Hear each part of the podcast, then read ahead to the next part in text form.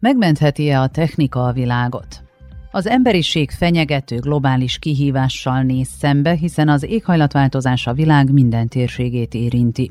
Együttes erővel törekszünk alkalmazkodni és évről évre korrigálni a felelőtlen magatartást, amely oda vezetett, ahol most tartunk. Ugyanakkor leleményes kreativitásunkkal megoldásokat keresünk az általunk okozott problémára. Törekszünk eltávolítani a légkörbe jutó gázokat, módosítjuk az esőzések mintázatát, hűtjük az óceánokat, és mindennek előtt a mesterséges intelligencia exponenciális képességeit használjuk fel új megoldások keresésére. A technikai átalakulás elmélete azon az elven alapul, hogy a technika egy napon megmentheti a világot. Ez a fogalom először a szilíciumvölgyben található Stanford Egyetemen bukkant fel, ahol az emberek mindenképp arra törekszenek, hogy megváltoztassák a világot. Ha mindent meg akarsz menteni, kattints ide! Viccelődik Evgeni Morozov, amerikai fehérorosz értelmiségi és kutató, a technológia politikai és társadalmi hatásainak szakértője. De viccet félretéve, mennyire hatékonyan és milyen gyorsan támaszkodhatunk a technikára az éghajlati problémáink megoldásában.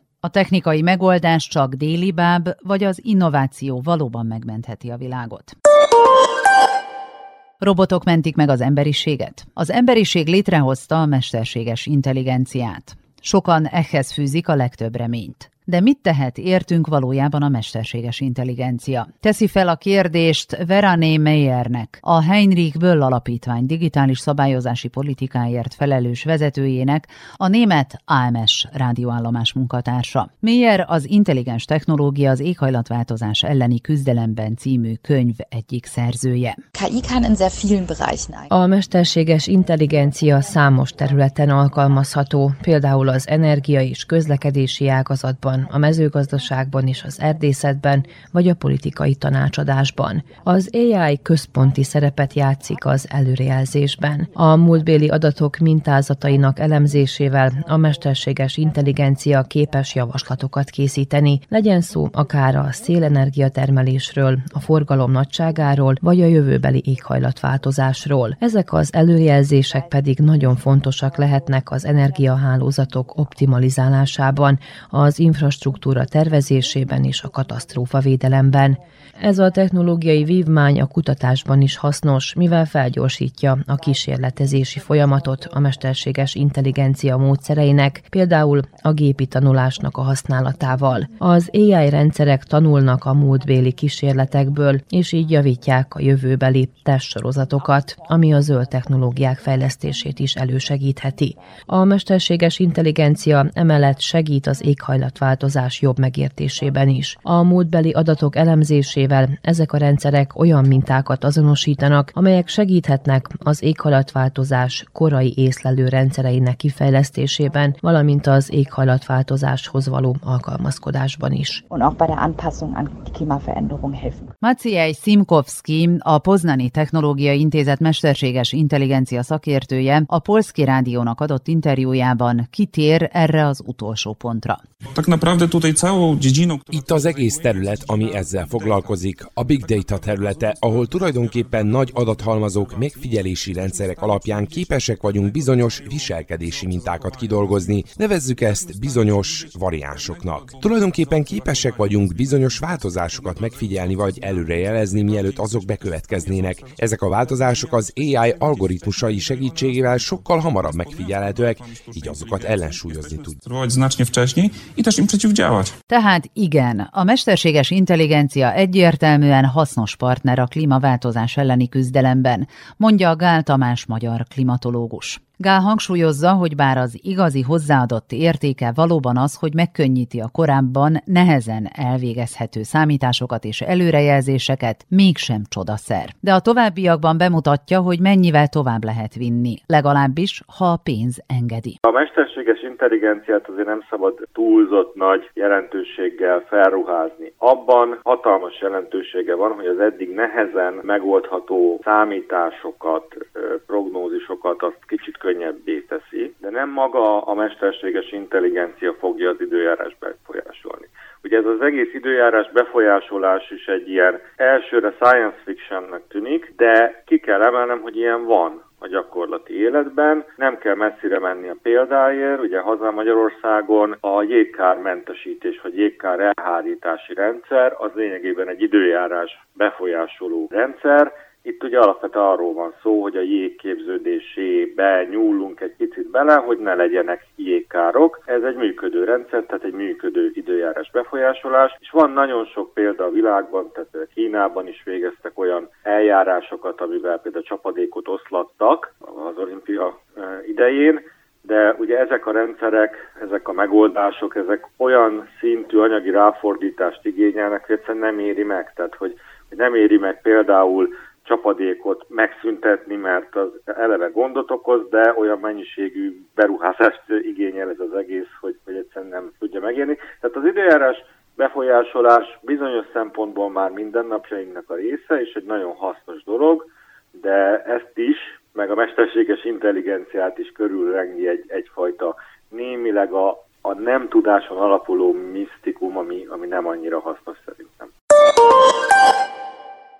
A szén megkötése. Bár a mesterséges intelligencia nem nyújt egyablakos megoldást az éghajlatváltozásra, mindenképpen javíthatja annak megértését, és egy nap talán még ennél is tovább tud majd lépni. A technika, azaz a technológia azonban már alkalmazható az üvegházhatású gázok légkörbe történő kibocsátásának megszüntetésére. Elizaveta Peneva, a Szófiai Egyetem kutatója a Bolgár Nemzeti Rádió kérésére mesél arról, hogyan működik néhány ilyen szén-dioxid eltávolító technológia, vagy cé dé er. Vannak olyan technológiák, amelyekkel kivonható a levegőből a szén-dioxid, különösen a nagygyárak közelében. Csepp folyósítani és lefagyasztani, majd passzív, már kiaknázott területeken tárolni lehet, például régi, már nem használt bányákban vagy a tengerfenéken, ahol nagyon sokáig ebben az állapotban kell maradnia. A szén-dioxid leválasztás és tárolás egy különösen érdekes technológia. A levegőből és a vízből egy kémiai folyamat során üzemanyagot állíthatunk elő, és mondjuk egy ilyen jellegű üzemanyaggal működő autó nem termel káros anyagot.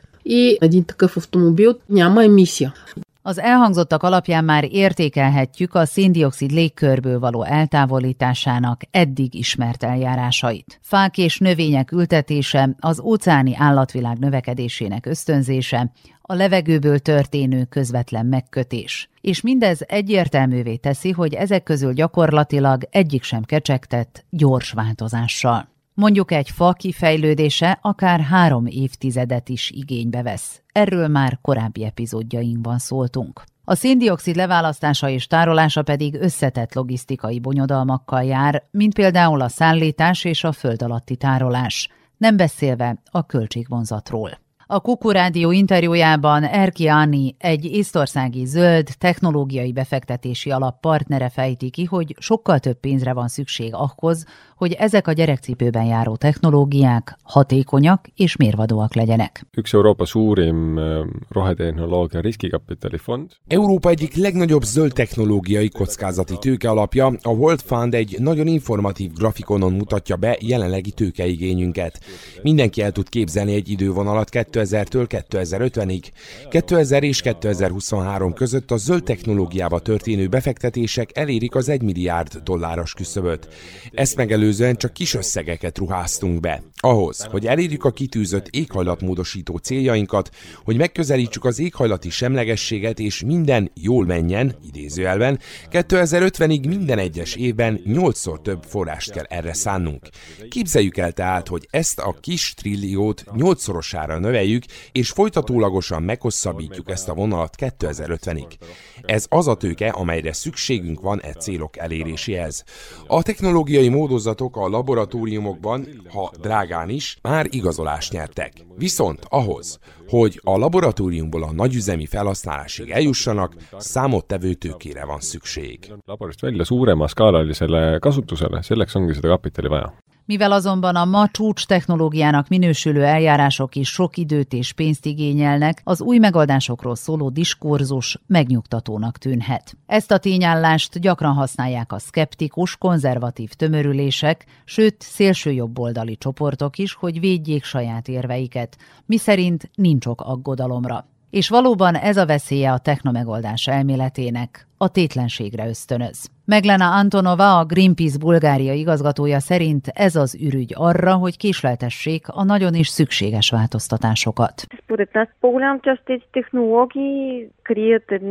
Véleményünk szerint a már létező technológiák többsége az új energia átalakulási módozatok késleltetését rejti magában.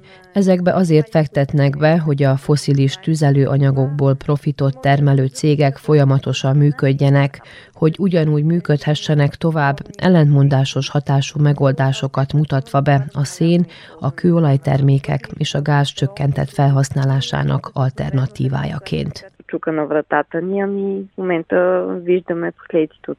Tehát mindez csak egy utopisztikus gondolat? Lehet, de ki tudja? Az új technológiai fejlesztések a semmiből is megfordíthatják a dolgokat. Vagy talán hirtelen felfedezünk egy olyan életmódot, amely nagyobb becsben tartja bolygónkat. Nos, Lara Ulcsakár, a Ljubljanai Egyetem és a József Stefan intézet tudósa szerint nem kizárt, hogy a környezetszennyezésünk csökkentésére törekvő megoldásokat az űrben is alkalmazhatnánk. Ulcsakár az er té vé Szlovénia televíziónak nyilatkozott. Ha például a bányászat az űrbe költözne, hogy az aszteroida övben az aszteroidákból bányászon ércet, akkor megszabadulnánk ettől az iparáktól.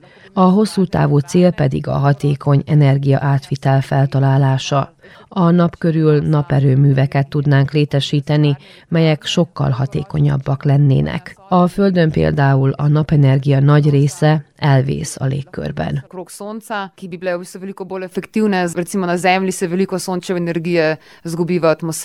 Talán kissé erőltetettnek hangzik, de Ricardo Conde, a portugál űrügynökség elnöke a Radio Renascença kérésére kifejti, az éghajlatváltozás földön kívüli megoldásai már jelenleg is kidolgozás alatt állnak. A Copernicus új generációját tervezik, amelynek célja, hogy különböző módokon reagáljon a bolygó egyre több digitális modelljére. Az egyik legambíciózusabb dolog talán az, hogy hogyan lehet nyomon követni a széncserét, milyen a szénforgalom egyensúlya, a széndioxid kibocsátás és a széndioxid leválasztás között.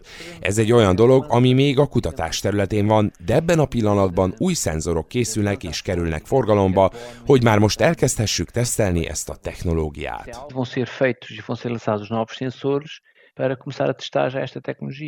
A magasra törés szép és jó, de talán azzal kellene kezdenünk, ami elérhetőbb számunkra. Paulius Petrauskas, a litván innovációs ügynökség munkatársa szerint a valódi technikai áttörések eléréséhez fontos, hogy a folyamatot a meglévő bevált megoldások alkalmazásával kezdjük. Meg kell értenünk. Ahhoz, hogy kreatív és innovatív irányba mozduljunk el, először a saját házunk táján kell rendet rakjunk. Ahhoz, hogy tovább léphessünk, olyan új technológiai eljárásokat kell alkalmazni, amelyek már igazoltan jónak bizonyultak. Ez feltétele, hogy tovább léphessünk a következő szakaszba, és ez a szinergia, az átmenet a jelenlegi technológiákból, amelyeket integrálnunk és megújítanunk kell, az út a jövőbeli technológiák vagy termékek kifejlesztéséhez. Egyik sem létezhet a másik nélkül. Joseph Stiglitz, az Amerikai Kolumbia Egyetem világhírű közgazdásza egyetért ezzel. A milánói Rádió huszonnégynek adott interjújában elmondta: ahelyett, hogy a nagy, tökéletes megoldásra várnánk, inkább el kell kezdenünk végrehajtani azokat az apró mindennapi teendőket, amelyek segíthetnek a változásban. It has to be comprehensive and systemic innovation. Az innovációnak átfogónak és rendszer szintűnek kell lennie, és mindannyiunknak a saját munkaterületünkön kell újítanunk. Lesznek tehát nagy innovációk, olyanok, mint például a megújuló energiaforrások, költségének hetvenöt százalékkal vagy annál is nagyobb mértékben történő csökkentése. Ez egy nagy újítás lesz, amely nagyot fog ütni. De sok kisebb innováció is van, például egy kis szoftverfejlesztés, amely némileg javítja az energiahatékonyságot. Ezek a dolgok összeadódnak. Tehát a gazdaság minden termelőjének és fogyasztójának szerepe van az innovációban. És néha elfelejtjük, hogy fogyasztóként hogyan viselkedünk. Ezen változtathatunk. És ennek egy részét ugyancsak innovációnak tekinthetjük. Tehát én nagyon átfogóan közelíteném meg az újítás fogalmát, és úgy gondolom, hogy ez az egyetlen módja annak, hogy széleskörű méltányossággal teremtsük meg a fenntarthatóságot. That we are going to create sustainability with global equity. Ahogy tehát a Green Deal podcastjeinkben újra és újra megállapítottuk, minden európai polgárnak létfontosságú szerepet kell játszania az éghajlati változások káros hatásának korlátozásában és a zöld átmenet megvalósításában. És ezzel a megjegyzéssel a Green Deal podcast sorozatunk véget ér. Köszönjük mindenkinek, aki az elmúlt három év során figyelemmel kísért bennünket. Lesz azonban folytatás. Európai rádióállomás hálózatunk februárban egy vadonatúj podcasttel tér vissza, amely arról szól, hogy milyen legyen a jövő Európája. Azaz, ti milyen Európát szeretnétek? Legyen közös a folytatás is.